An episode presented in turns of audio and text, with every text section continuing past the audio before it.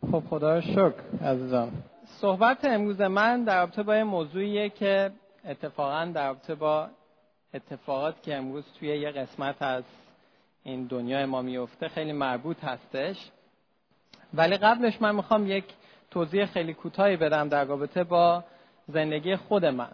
اکثر شما منو شاید از کوچیکی و از نوجوانی می‌شناسین. مخصوصا برادر ما کوگوش که از همون اول که ما اومدیم همیشه در مثلا گروه پرستش با هم همکاری زیادی داشت. ولی سالها پیش حدود سال 2003 ما به این کشور اومدیم. قرار ما با خانواده این بود که یک تعطیلات دو هفتگی داشته باشیم که یه هفته از اون اون موقع کنفرانس ما نمی‌رفتیم ولز.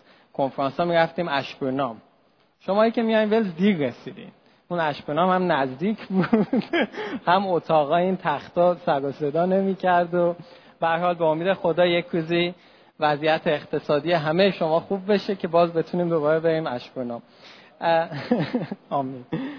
به حال اون موقع اومدیم اونجا و اتفاقا دفعه اولی که من با همسرم پگا آشنا شدم هم توی همون کنفرانس بودش اما یه سال قبلش. این سال دومی بود که ما می اومدیم. و به هر حال به دلایلی که حالا این دلایل دیگه اینجا وقتش نیست عنوان بشه اما به خاطر وضعیت بابا ما مجبور شدیم اینجا بمونیم. حالا قسمت خندهدار این قضیه این بود که من توی ایران به تمام دوستان به شوخی گفته بودم که بچه من دارم میرم و دیگه نمیام. دارم میرم برای مهاجرت و به قول معروف گودبای پارتی جعفر هم گرفته بودن و و من رفتم و اونجا نادانسته موندگار شدیم. و مثل اینکه این شوخی آخرش هم برگشت به خود من و من بودم که سرم کلا رفت. به حال اینجا موندیم و اون اوایل خیلی سخت بود. هم من و آوا موندیم با بابا و نازی چون زیر 18 سال بودیم و می‌تونستیم طبق اون ویزای کاری بابا تحت عنوان خانواده باشیم. تالی و آنتا باید برمیگشتن. و به حال اوقات سختی بود. از در سن نوجوانی از کشور خودش آدم بیاد بیرون و به قول بعد افشین میگه که انگلیسی که یاد نگرفتیم فارسی هم که می‌دونستیم یادمون رفت. دیگه حالا از اینجا مونده و از اونجا مونده. تا اینکه کم کم سعی کردیم به زندگی در اینجا عادت بکنیم و خودمون رو وقت بدیم. و فکر کنم حدود سن 15 سالگی بود که من اومدم. حدود سن 17 سالگی من یک بار در یک رویا و یک دعایی که می‌کردم خداوند یه پیغامی خیلی قوی احساس کردم که دائم میده. و اونم این بود که هوان من می‌خوام تو برگردی گفتم خدا کجا برگردم؟ گفت می‌خوام که به ایگان برگردی گفتم بابا ما تازه این همه کندیم اومدیم عادت کردیم به هر سختی که بود حالا نیومده خدا می‌خواد که برگرد. حالا خداوند کی برگردم؟ اون قسمت رو گفت حالا فعلا بذار اونو بعدا بهت میگم که کی برگردی ولی اینو بدون که می‌خوام برگردی. و یه هدفی هم برای تو دارم.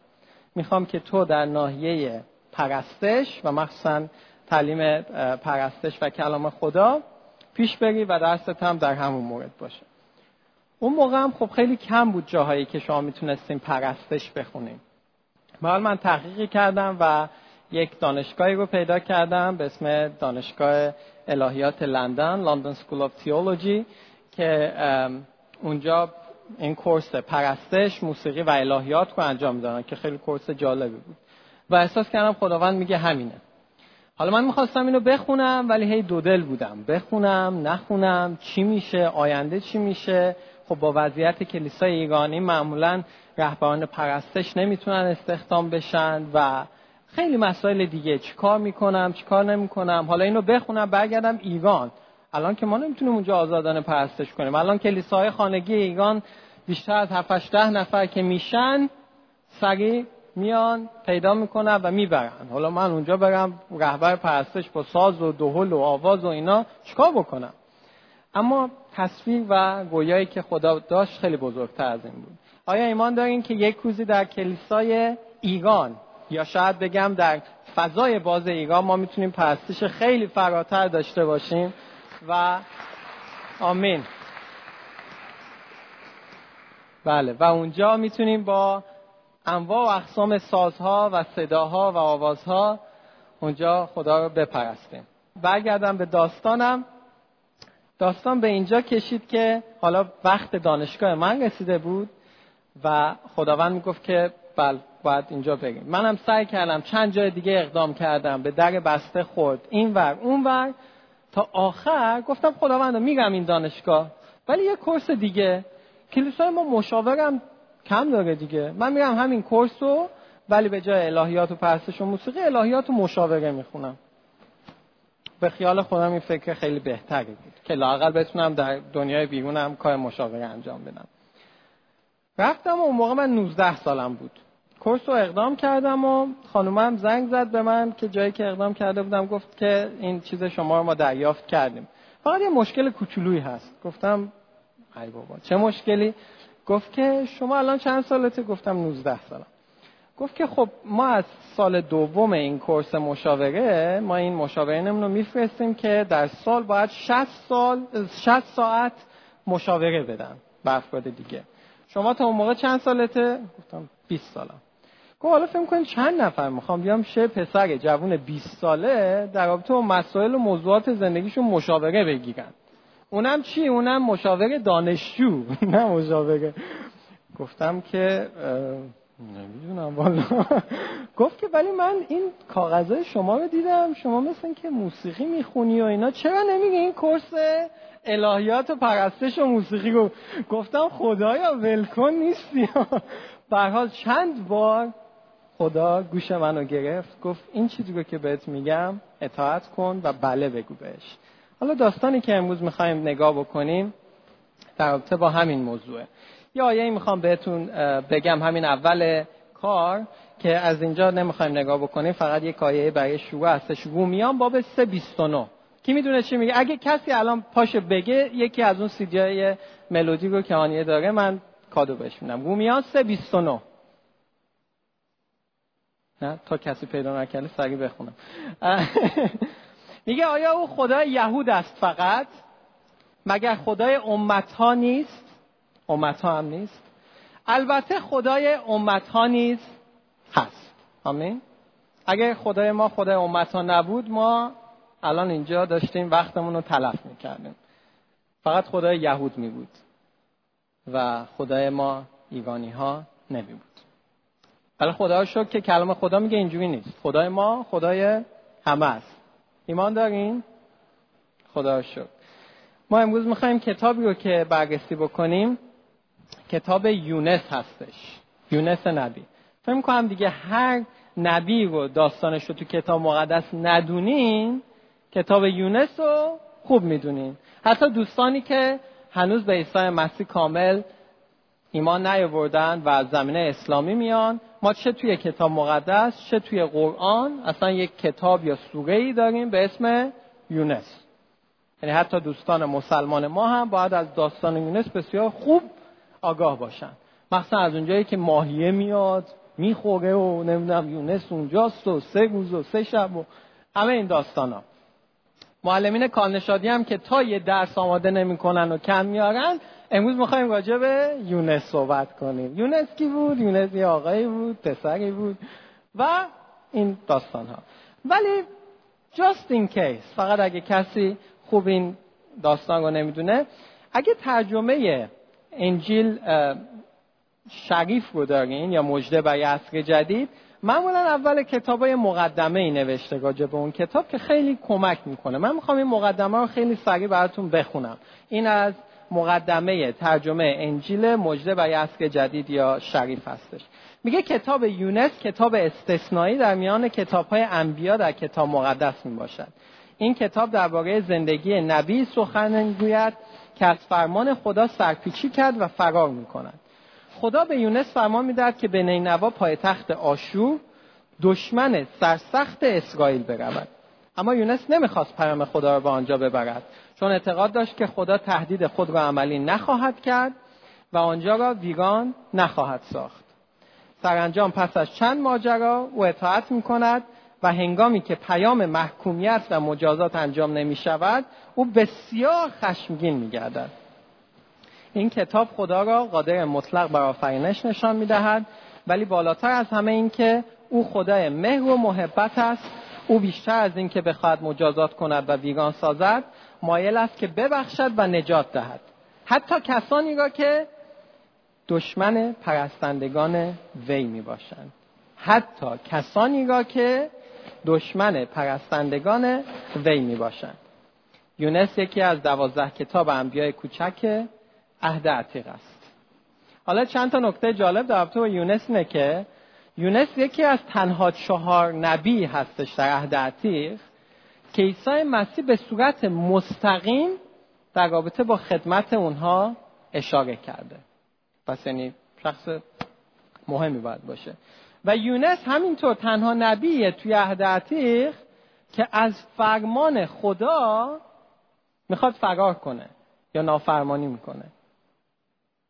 پس سوال پیش میاد که کسی که نبی که معمولا نبی کیه؟ نبی کسیه که از خدا میشنوه و میگه به قوم میگه. سوال پیش میاد که نبی که حالا می‌خواد از فرمان خدا نافرمانی کنه یا نه اطاعتی کنه این چه نوع نبیه؟ این نبی به درد با اجازه هانیه به درد امش می‌خوره. و این چه نبی شد و نبی اینجوری ما نمی‌خوایم. و خب ما می‌خوایم در ادامه به این سوال بپردازیم در موعظه که چرا خدا یونس رو برگزید و چه عمل کردی ما باید در رابطه با خواندگی و دعوت خدا داشته باشیم. به صورت خیلی کلی بخوام بگم اگه شما کتاب یونس رو باز کنین کمک می‌کنه. اگه این ترجمه قدیمی رو دارین صفحه 1044 هستش و بعد از کتاب آموس هست ببخشید بعد از کتاب عبودیا هستش و قبل از کتاب میکا. صفحه 1044 اگه می‌خواین دنبال بکنیم باب اول یونس چیه؟ خدا اونو دعوت می‌کنه. که بره به شهر کجا؟ نینوا آفرین. و یونس هم نااطاعتی می‌کنه. باب دوم یونس میفته به غلط کردم. کجا؟ توی شکم ماهی. یه نه نه نه خدایا توبه توبه اینا. خدا هم میبخشتش و اونو نجات میده. باب سوم پیغام یونس برای شهر نینوا یا بر ضد شهر نینوا که توبه کنید غضب خدا بر شما سنگینه. و باب چهارم هم آخرش می‌بینیم که رحمت خدا بر نینوا و همینطور خود یونس. یونس خیلی کتاب کوتاهیه یعنی همینجور بشینین بخواین بخونین دو صفحه بیشتر نیست. حالا اگه باورم نمی‌کنین بهتون نشون بدم. از اینجا شروع میشه اینجا هم تموم میشه. اینو مثلا برین دست کوگوش پنج دقیقه براتون می‌خونه. بدین دست من یه دو ساعت طول می‌کشه که اینو براتون بخونم. خب بریم بس به باب اول و ببینیم که اونجا چه اتفاقاتی میفته. ولی برای اینکه متوجه بشین خوب که خدا یونس رو می‌خواست کجا بفرسته و یه طرز تفکری از وضعیت جغرافیایی اون زمان داشته باشین یونس اون موقع کجا زندگی می‌کرد؟ خودش در نزدیک همون یهودی بود دیگه یعنی در اسرائیل زندگی می‌کرد. و حالا خدا بهش میگه پاشو برو کجا؟ نینوا. نینوا کجا بود؟ نینوا توی لحاظ جغرافیایی شمال عراق بود. حالا این نکته جالب. امروز توی شمال عراق چه اتفاق میفته شهر موسل. ها شنیدم. چه گروهی اونجاست؟ گروه داعش اونجاست. آفرین. دقیقا برای اینکه متوجه بشین که خدا یونس رو کجا میفرستاد عین این میمونه که خدا امروز بیاد به من و شما بگه پاشو برو شهر موسل. و به گروه داعش چی بگو حالا؟ بگو غضب خدا بر شماست. توبه کنید. اگر نه این شهر نابود میشه. چند نفر جرأت می‌کنم برم من که نمی‌رفتم. این از من.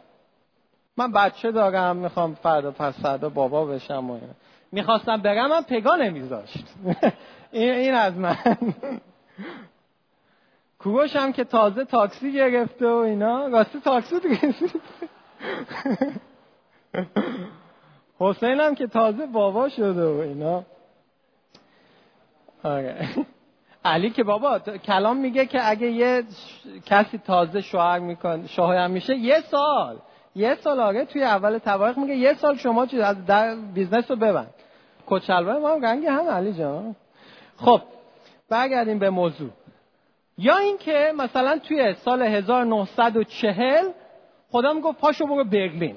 برلین 1940 چه خبر بود؟ جنگ جهانی دوم بود نه؟ توپ تفنگ شلیک.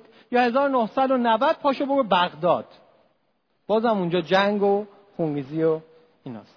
قوم آشور البته آشوری های الان رو نگاه نکنین حالا نگین بگین. قوان ارمنی راجع به آشوری ها بر حرف آشوری الان خیلی آدمای خوب و محترم و خیلی آدمای خوبی هستن. ولی توی کتاب مقدس قوم آشور اگه شنیده باشین خیلی قوم سرکش خونین و اگه جرأت کنم بگم وحشی و توی زبان امروزی ما می‌تونم خیلی راحت بگم قوم تروریستی بودن و توی کتاب مقدس می‌بینیم که بارها و بارها این قوم به کشت و کشتار می‌زدن و کارهایی که حالا می‌کردن. بریدن سرها آزار بچه ها بریدن دست و زبان و گوش. این کار شما یاد چه گروهی میندازه گروه داشت. خیلی به شبیه نه؟ بس من احساس می‌کنم نامربوط نیست که خدا می‌خواد امروز من در این رابطه صحبت کنم. من همین دیروز یه تکست دریافت کردم از سازمان اوپن دورز ببینین این تکست چی میگه. اول به انگلیسی می‌خونم. Urgent text from open doors. Christians in northern Iraq are calling for urgent prayer backing. As they are in great danger serious threat of beheading سربریدن. Of all Christians in few hours Please forward this request to your praying friends on behalf of our brothers and sisters in Christ in northern Iraq. سازمان اوپن دورز وای میگه که توی شمال عراق یه عده رو که مسیح هستن می‌خوان تا چند ساعت دیگه سرشون رو ببرن و داره خواهش می‌کنه که دعا بکنیم. و خیلی مهمه که ما هم به عنوان کلیسا دعا بکنیم. خب از خدا به یونس گفت پاشو برو نینوا که عراق فعلی بود. یونس هم ترسید و نمی‌خواست بره اونجا. اصلا از قوم آشورم نفرت داشتم. به خاطر اینکه همین الان ما خیلی از ایرانی هم از گروه داعش نفرت دارم به خاطر کارهایی که می‌کنن. و بس نمی‌خواست بره اونجا. به جاش کجا رفت؟ کلام خدا میگه که اما یونس برخواست از حضور خدا به ترشیش فرار کند. شاید ترشیش. و به یافا فرود اومد. حالا یافا کجاست؟ یافا توی چیز جغرافی امروز میشه مثلا سپانیا فعلی. والا منم اگه قرار بود برم عراق به جاش ترجیح می‌دادم برم سپانیا اونجا یه هانیمونی برم هالیدی برم و اونجا از دم دریا لذت ببرم. چون واقعیت اینه که خب اونجا خیلی وضعیت بهتر بود. مثلا شهر ترشیش که یونس می‌خواست بره پر از طلا و ثروت و همه این چیزها بود. اما نقشه یونس طبق اراده خدا نبود و به مشکل برخورد. نکته جالب اینه که کلام خدا در آیه سه همون باب یک میگه که کشتی یافت که آزم ترشیش شود.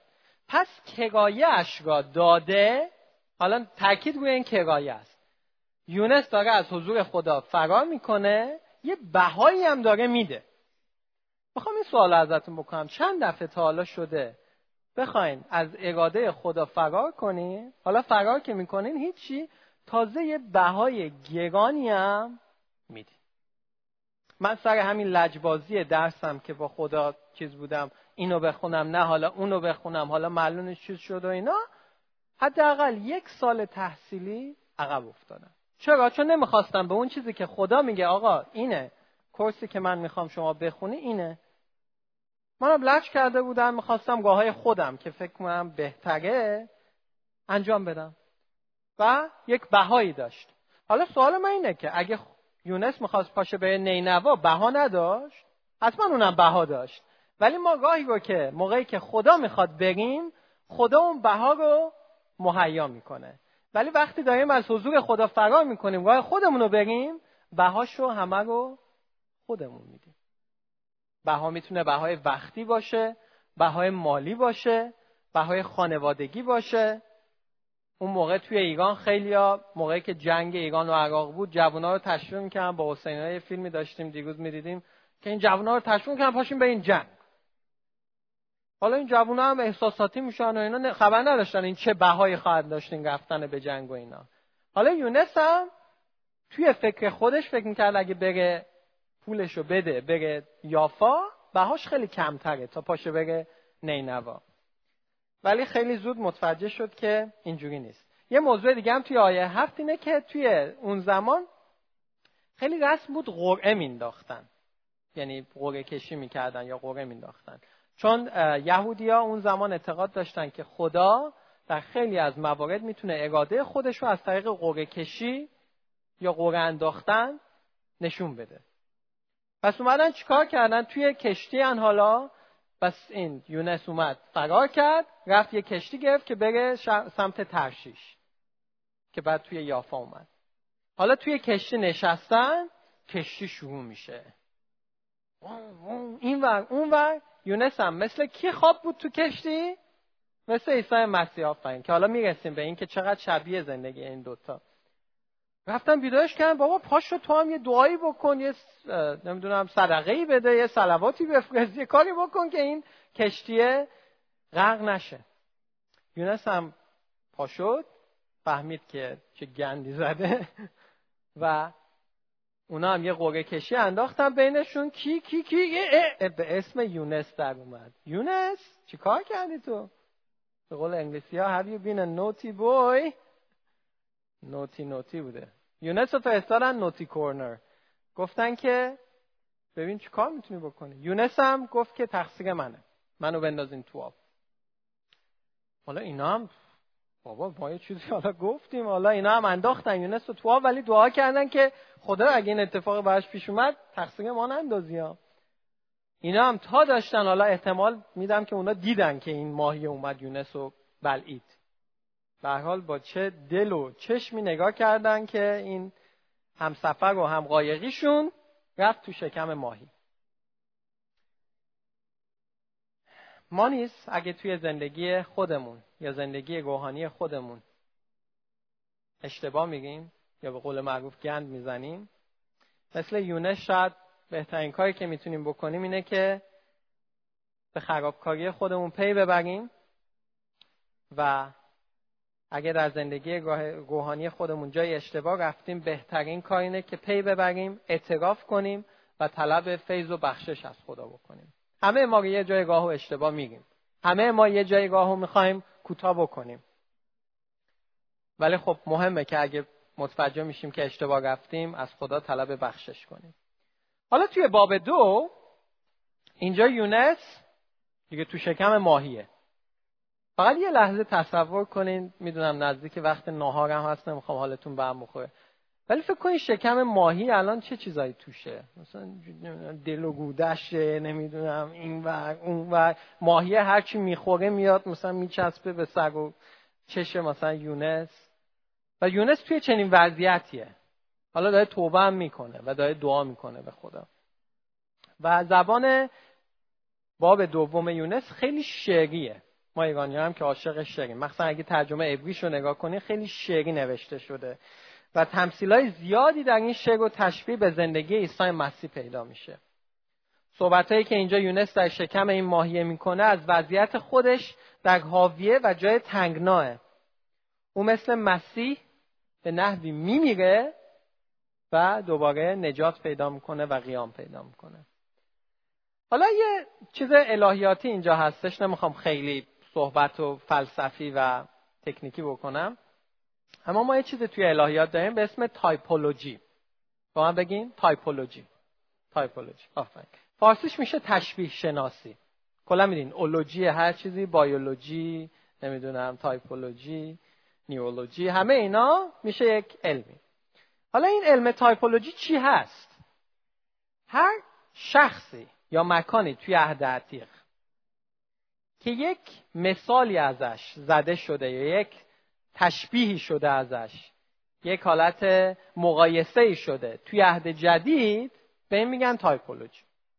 مثلا چی؟ مثلا میگه همونطور که موسا توی بیابان اون مار برنجین رو بلند کرد که هر کی داشت میمرد بهش نگاه کنه نجات پیدا می‌کنه همونطور توی یوحنا باب سه میگه.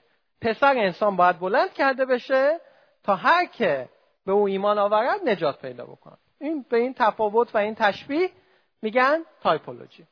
حالا یه سری typology ها هست یا تشبیه شناسی هست بین یونس و مسیح. یونس گفتم چرا خود اونو برگزید؟ موقعی که نمی‌خواست اطاعت کنه.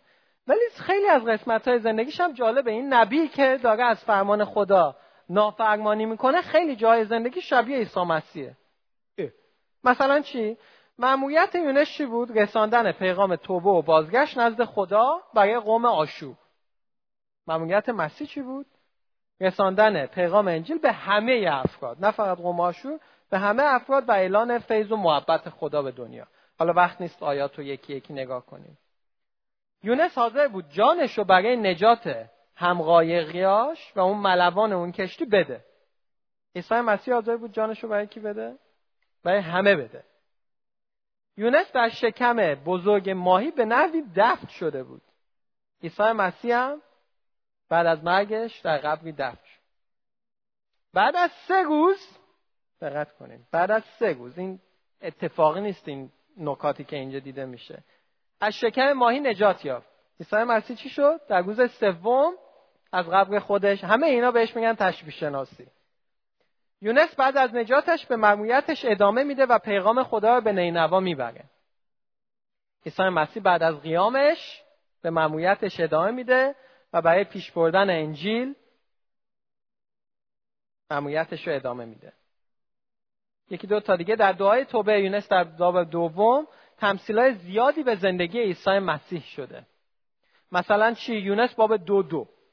در تنگی خود خداوندم را خواندم و مرا مستجاب فرمود. از شکم حاویه. حاویه کجاست؟ جهنم. خیلی اعتقاد دارم موقعی که عیسی مسیح مرد در جهنم جشن و سرور بود که عیسی مسیح مرده. دیگه الان ما می‌تونیم بریم پارتی بگیریم. از شکم حاویه تزرگو نمودم و مرا شنیدی. از شکم ماهی. هفت دو هفت. چون جان من در اندرونم بیتاب شد عیسی مسیح گفت الهی الهی چرا مرا ترک کرد؟ خداوند را به یاد آوردم و دعای من نزد تو به هیکل قدست عیسی مسیح گفت من موقعی که بمیرم و قیام بکنم این هیکلی که شما ساختین در سه روز اونو می‌کنم و دوباره درستش می‌کنم. یونس دو نو. میگه اما من با آواز تشکر برای تو قربانی خواهم گذرانید و به آنچه نزد کردم وفا خواهم نمود. نجات از آن خداوند است. پس یونس درست حالا یه ذره نافرمانی کرد. ولی یه چیزایی هم حالیش بود. می‌دونست که چه اتفاقی داره میفته اما وقت کمه. این باب سه. حالا یونس رفته به نینوا و می‌خواد پیغامش اونجا به شهر نینوا بده. نکته مهم در اول باب سه اگه با من دارین دنبال می‌کنین اینه که خداوند به صورت مجدد و دوباره از یونس دعوت می‌کنه. چی میگه بهش؟ میگه پس کلام خدا بار دوم. و یونس نازل شده گفت برخیز و به نینوا شهر بزرگ بگو و آن را وز کن که من به تو خواهم گفت به ایشان ندا کن. پیغام خدا برای بار پونزدهم به هوا نازل شد و گفت برخیز و به این دانشگاه الهیات بگو و این کرسی رو که من بهت میگم بخون. و هوان بالاخره اطاعت کرد. زد تو سر خودش. که چرا زودتر اطاعت نکرد. اما خدا گاهی اوقات عزیزان حتی شده ده بار حتی شده بیست بار حتی شده سی بار به ما یه موضوعی رو میگه تا ما انجام بدیم. میگن گیر میده طرف ولی خب چقدر راحتتر از همون اول انجام بدیم نه؟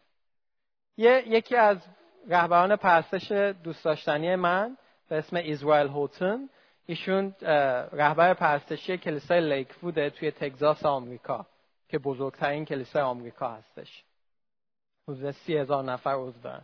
ایشون اونجا یه بار داشت یه پیغامی رو می آورد و می گفت که می‌خوام یه چیزی بهتون بگم که در زندگی من خیلی تأثیر گذار بوده. جواب بله رو ما ایرانی این جواب بله رو معمولا تو خواستگاری میدیم. ولی به خدا جواب بله رو از همون اول بدین. خیالتون راحت میشه.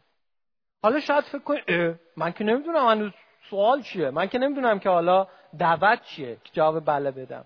گفت دعوت یا سوال خدا هر چی باشه خدا اونقدر شما رو اونجا نگه میداره تا آخر بله رو ازتون بگیره. چه کاری همون اول بگیم بله بعد حالا ببینین حالا نقشه و اگاده و دعوت خدا چیه.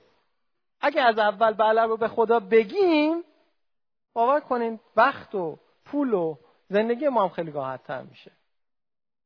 ما موقعی که ایمان میاریم آیا همه چی رو در تو مسیحیت می‌دونیم؟ نه. خیلی تازه ایمان میارن بعد شروع می‌کنن کتاب مقدس رو خوندن و با عیسی مسیح آشنا شدن.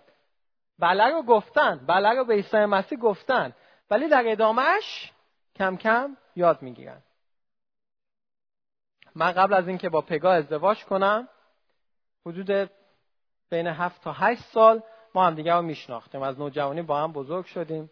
شب قبل اینکه من از ایشون درخواست ازدواج کنم داستان رومانتیک شد. همه گوشا تیز شد. ما خانواده ایشون رو بدون اینکه پگاه بدونه بردیم و به حال بله رو اول از بزرگای خانواده گرفتیم با بابا و نازی عزیز. و بعد حالا من رفتم می‌خوام صبحش برای صبونه هم بردم بیرون که خیلی هنوز به هوش نباشه که بله رو بگیرم صبحش بله رو از پگاه گرفتم. پگاه از خدا خواسته. سریع بله رو گفت و ولی بعد از اون بعد از اینکه من بله رو از پگاه گرفتم شناخت من از پگاه خیلی بیشتر از اون چیزی شده که قبلش بود. اما بله رو داد. حالا اینجا یونس داره هی می بله رو به خدا نده. تا اینکه به جای رسید گفت که مهرم حلال جونم آزاد. خدا این بله رو بگی. میگم و ببینم که اراده تو برای من چیه. و بله رو به خدا میده. میگیم جلوتر. می‌بینیم که خدا فرصت دوباره رو به یونس داد. پس چرا نباید خدا اگه به یونس فرصت دوباره میده به شهر نینوا و قوم آشور فرصت دوباره بده؟ درسته اونا خدا نشناسن درسته اونا این همه بدی کردن اما چرا نباید به اونها فرصت دوباره بده. آیا شما ایمان دارین خدا امروز به گوه داعش بعد فرصت دوباره بده؟ و اکثر ایرانی ها الان اونقدر از این گروه بد شنیدن و خب درستم هست. واقعا این گروه داره الان جنایت هایی می‌کنه. اما هنوز پیغام خدا برای گروه داعش هم اینه که بعد در قلب تو ایستادم در تو میکوبم. اگه باز کنی میام تو. پس خدا اگه به من فرصت دوباره میده به بقیه هم باید فرصت دوباره بده. ما ایرانی ها دوست داریم. هر چیزی که خوبه برای ما اتفاق بیفته هر چیزی که بعد و خیلی معمولیه برای بقیه. مثلا میگیم تو ترافیک میمونیم. ای بابا حالا ما یه روز خواستیم یه جایی بریم ما ببین ترافیک چجوریه. این مردم چیکار دارن اینجا؟ میگیم یه جایی تو صف وایسیم. حالا ببین من که اومدم این صف طولانی شد. ما مهمتر از بقیه ایم. فرصت دوباره باید به من داده شه. حالا آقای پلیس درسته اینجا وایسادم اینجا loading only بود. ولی حالا منم دیگه بابا. این دفعه رو چیز کن. ولی حالا علی بیاد بگه اونجا وایسه. سریع خودمون زنگ می‌زنیم. آقای پلیس اینجا یک ماشین وایساده. دم loading هستش. لطفا بیاین کوکوکی بکشین. و به این توی علم اجتماعی یا علم جامعه شناسی میگن خیلی خود محور هستیم. هر چیز خوب برای من. یونس هم دقیقا همینجور بود. من فرصت دوباره لیاقتشو دارم ولی قوم آشور نه نه نه نه اونا خیلی بدن که خدا بهشون فرصت دوباره بده. سریعتر بریم جلو. یونس به نینوا میره و پیغام رو اعلام می‌کنه. اما هنوز دو دل بود. میگه و میگه خدا پیغام داده دیگه. حالا می‌خواین گوش بدین می‌خواین گوش ندین. این پیغام خداست. و خودش نمی‌دونست که چه اتفاقی خواهد افتاد. عزیزان اگه من و شما هم به خدا جواب بله بدیم و حامل پیغام خدا باشیم خداه که عمل می‌کنه نه ما. آمین. یونس من حدس می‌زنم خیلی دلسرد رفت اونجا. شاید به بعضی هم گفت از خدا که پنون از شما چه پنون من نمی‌خواستم بیام. ولی خب دیگه خدا اسکار کرد. اومدم این پیغام خداست. ولی میگه چنان تأثیری داشت. در آیه ده می‌بینیم. در آیه ده چی میگه؟ میگه پس چون خدا اعمال ایشان را دید که از گاه زشت خود برگشت نمودن حالا چجوری دید؟ میگه حتی پادشاه هم از اون تختش موقعی که پیغامو شنید پایین اومد پلاس برکند پلاس پوشیده و بر خاکستر نشست. یونس یه آدم ناشناس رفته توی شهری. شهر چی؟ شهر معمولی هم نبود. کشتارگاه بود اونجا. پیغام خدا رو اعلام می‌کنه. پادشاه.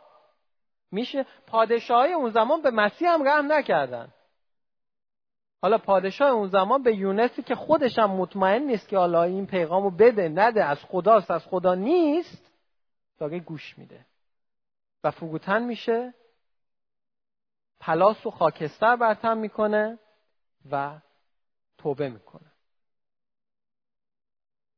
خدا هم از غضبش برمیگرده. توی ارمیا 18 8 سریع براتون بخونم. خدا وعده داده. ارمیا 18 8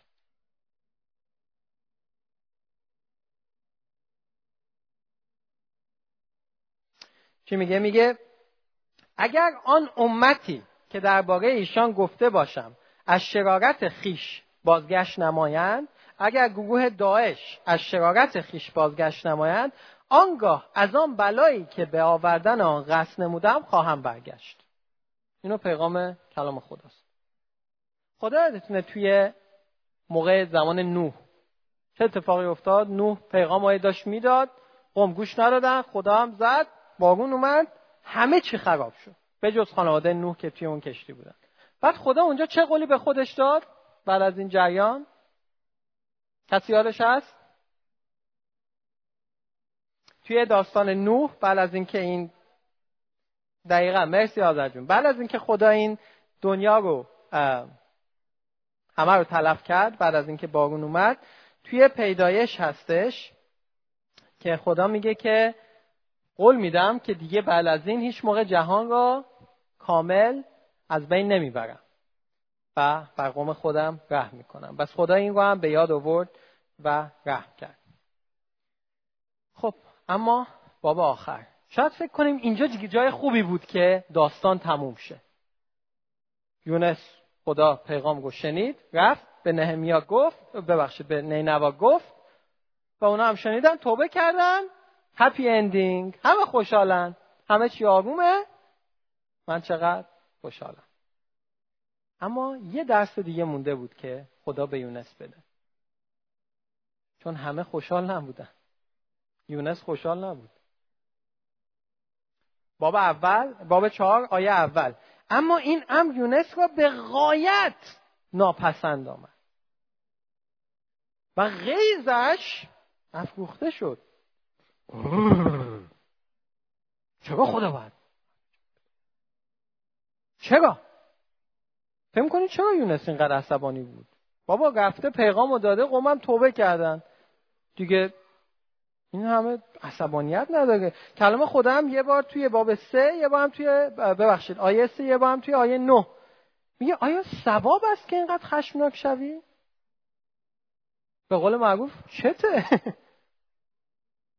چرا فکر می‌کنی یونس اینقدر عصبانی بود؟ جواب هایی؟ بله از قوم آشور بعدش میومد خیلی غیرتی بود نمی‌خواست اونا نجات پیدا کنن ها؟ دلیل دیگه هم داشت؟ فکر نمی‌کرد اینجوری باشه؟ حالا من اتفاقا می‌خوام برعکسش رو بهتون بگم. من میگم چون می‌دونست اینجوری میشه عصبانی بود. داره به خدا میگه خدایا تو که می‌دونستی این قوم نجات پیدا می‌کنن. چرا منو کشوندی از شهرم اووردی اینجا؟ که آخر هم همون کاری که می‌خواستی بکنی. خب می‌کردی از همون اول دیگه. من مگه بیکارم؟ بابا من داشتم تو اسپانیا اونجا آفتاب می‌گرفتم اونجا business می‌زدم. منو از اونجا کشوندی آوردی اینجا. تو شکم ماهی هم سه روز هر چی خورد اومد تو سر و کله من. حالا آوردیم آخرم کار خودتو کردی. تایمر منم میگه تمومه. اما این داستان یه قسمت دیگه هم داره که بذارین سریع براتون بخونم. از آیه پنج تا آیه نه. میگه و یونس از شهر بیرون رفته به طرف شرقی شهر نشست و در آنجا سایبانی برای خود ساخت. زیر سایه است نشست تا ببیند بر شهر چه واقع خواهد شد. یونس تو که کار تموم شد. چرا بر نمیگرده خونت؟ فضولیش گرفته بود. می‌خواست بشین اونجا ببینه چه اتفاقی میفته الان برای این شهر. خدا حالا واقعا اونا رو نجات میده. هی تو دلش دعا می‌کرد. خدایا. لاقل یه اشعی چیزی بفرست. چند تاشون لاقل این پادشاه بگه من خوشحالم. ولی اینجوری نشد. خدا هم دلش برم اومد. میگه یهوه خدا کدویی حالا این کدو یه مقدار برای من کمدیه. کدویی گویانید آن را بالای یونس نموداد که بر سر وی سایه افکند. یهو کدو بزرگ شد. کدو رو دیدین؟ نه خیلی همچون می‌تونه سایه داشته باشه.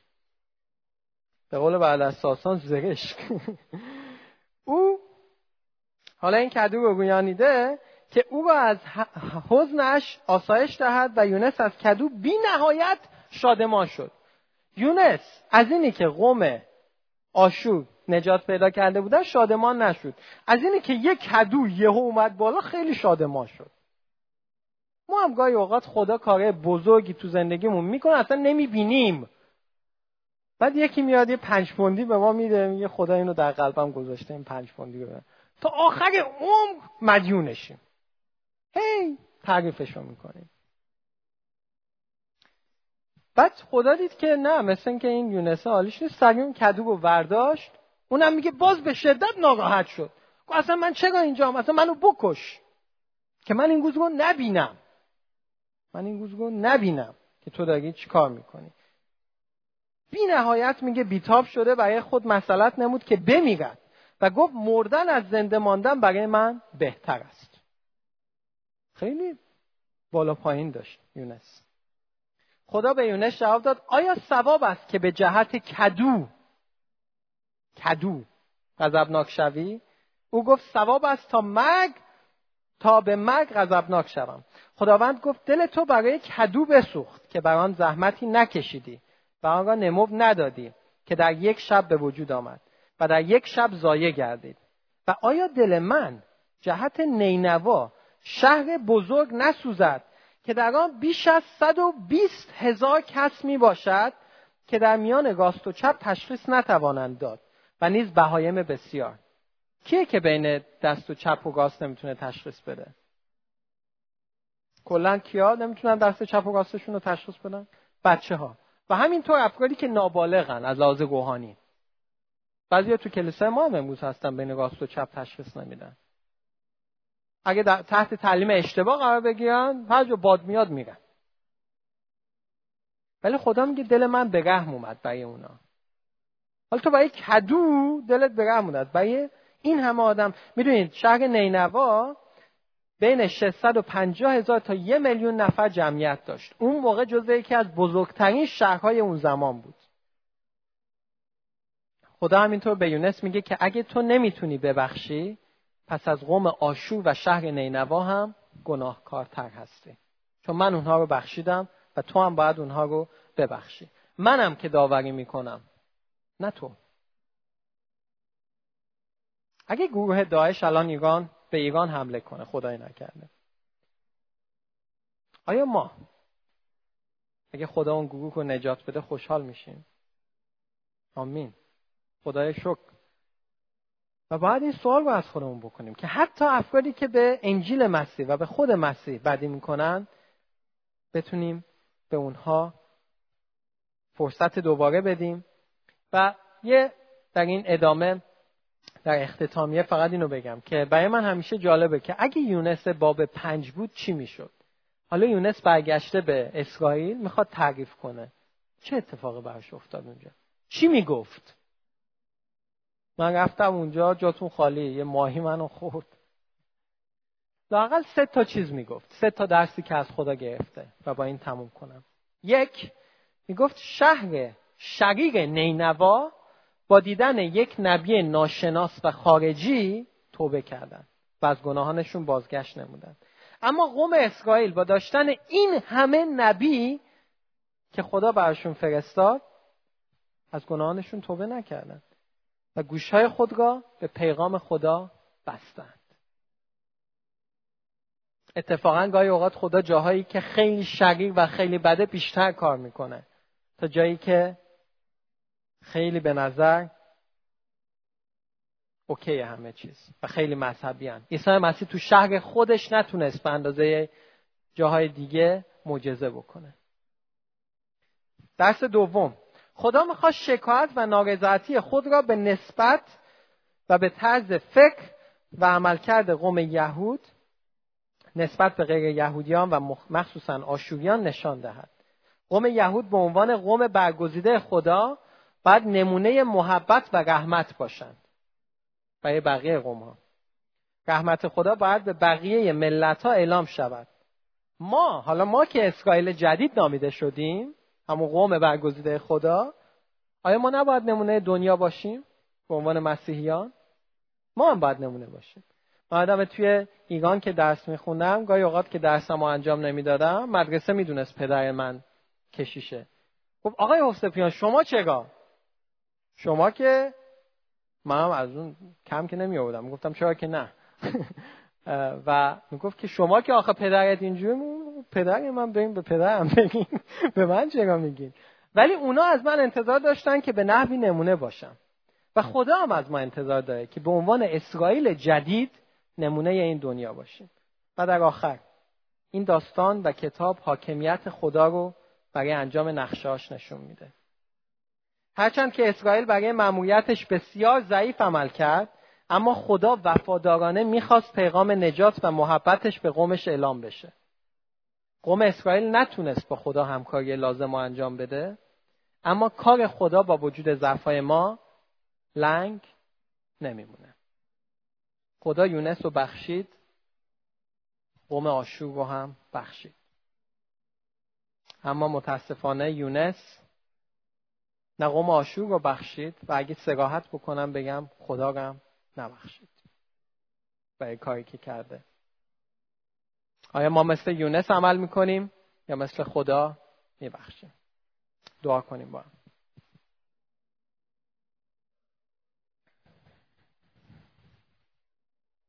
من توی این چند روزه که این پیغام داشتم آماده می‌کردم و گوش فکر می‌کردم خدا واقعا چندین بار شاید جاها و افراد و مکانهایی رو که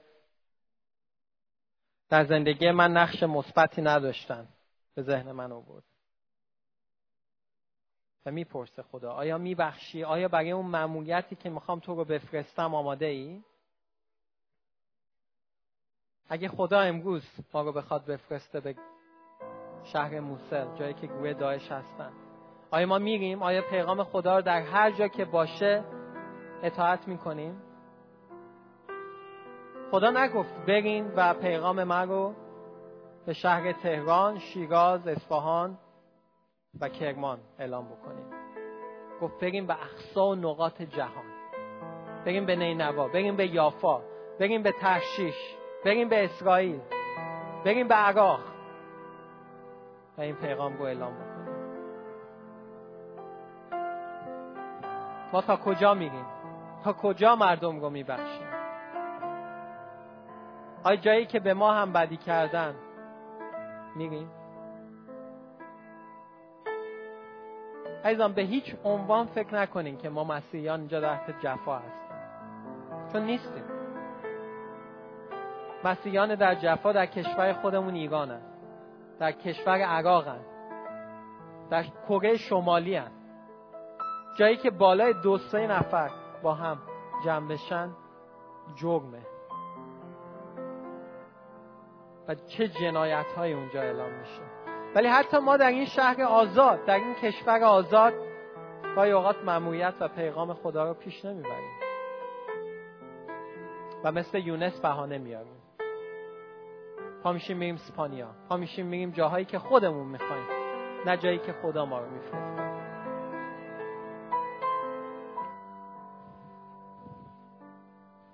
اما اگه مثل یونس متوجه جاهایی که اشتباه رفتیم بشیم توبه بکنیم و به خدا بله رو که از همون اول باید می‌گفتیم بگیم خداوند رعوفه و مهربانه و میبخشه. خدای اهدعتی خدای خشمگین و عصبانی نیست. بارها و بارها قومش رو میبخشه. چه قوم اسرائیل چه بقیه قوم ها آیا او خدای یهود است فقط؟ مگر خدای امت ها هم نیست؟ البته خدای امت ها نیست هست. اگه می‌خوایم با هم بیستیم می‌خوایم سرودی رو بخونیم. شبان جانم مطیع تو میمونم. هر جا. و اگه نمی‌تونیم هر جا بریم با خودمون دوباره بیاندیشیم. چه مرتعه های سبز باشه چه جاهای تاریک و وادی های تاریک.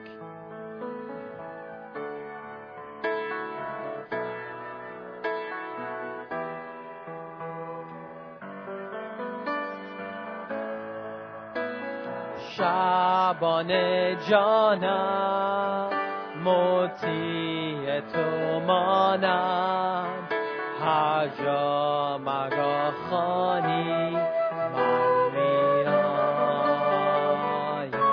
تسلیم تو هم. تسلیم تو هم. صدایت جوابای بله رو به خدا بگیم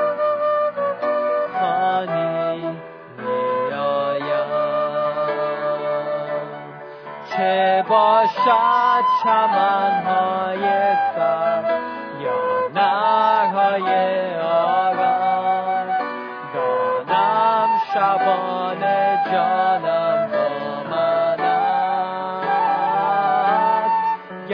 گرچه به کوها برسم وادی های تاریک.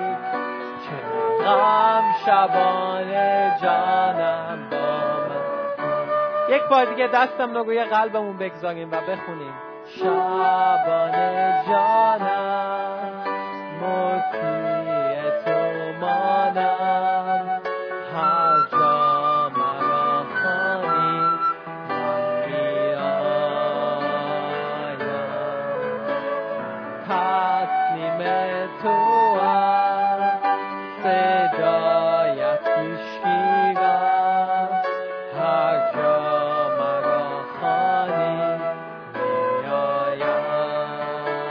دستام رو بلند کنیم. چه باشد چمنهای سر یا نهرهای آرام دانم شبان جانم با من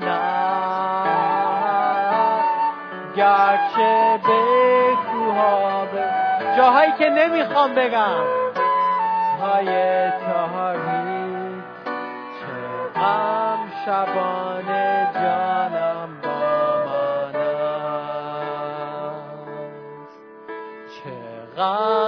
شبان جانم با من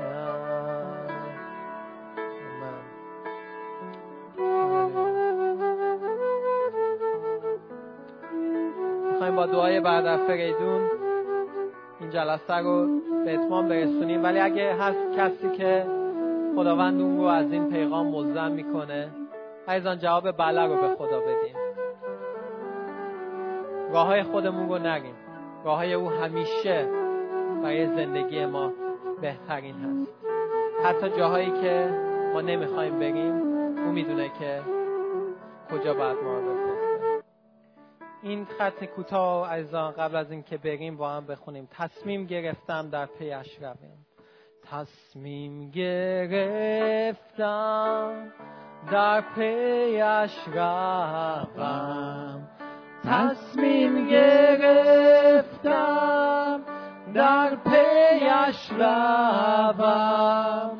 تصمیم گرفتم در پیش روم. در پی ایسا اگر در پیش نرود کسی. اگر در پیش نرود کسی. اگر در پیش نرود کسی. اگر در پیش نرود در پی عیسی هر روزه. در پی عیسی هر روزه پشت به جهان و گویم بر صلیب. پشت به جهان و گویم بر صلیب. گویم بر صلیب. پشت به جهان و گویم بر صلیب. پشت به جهان و رویم بر صلیب. در پی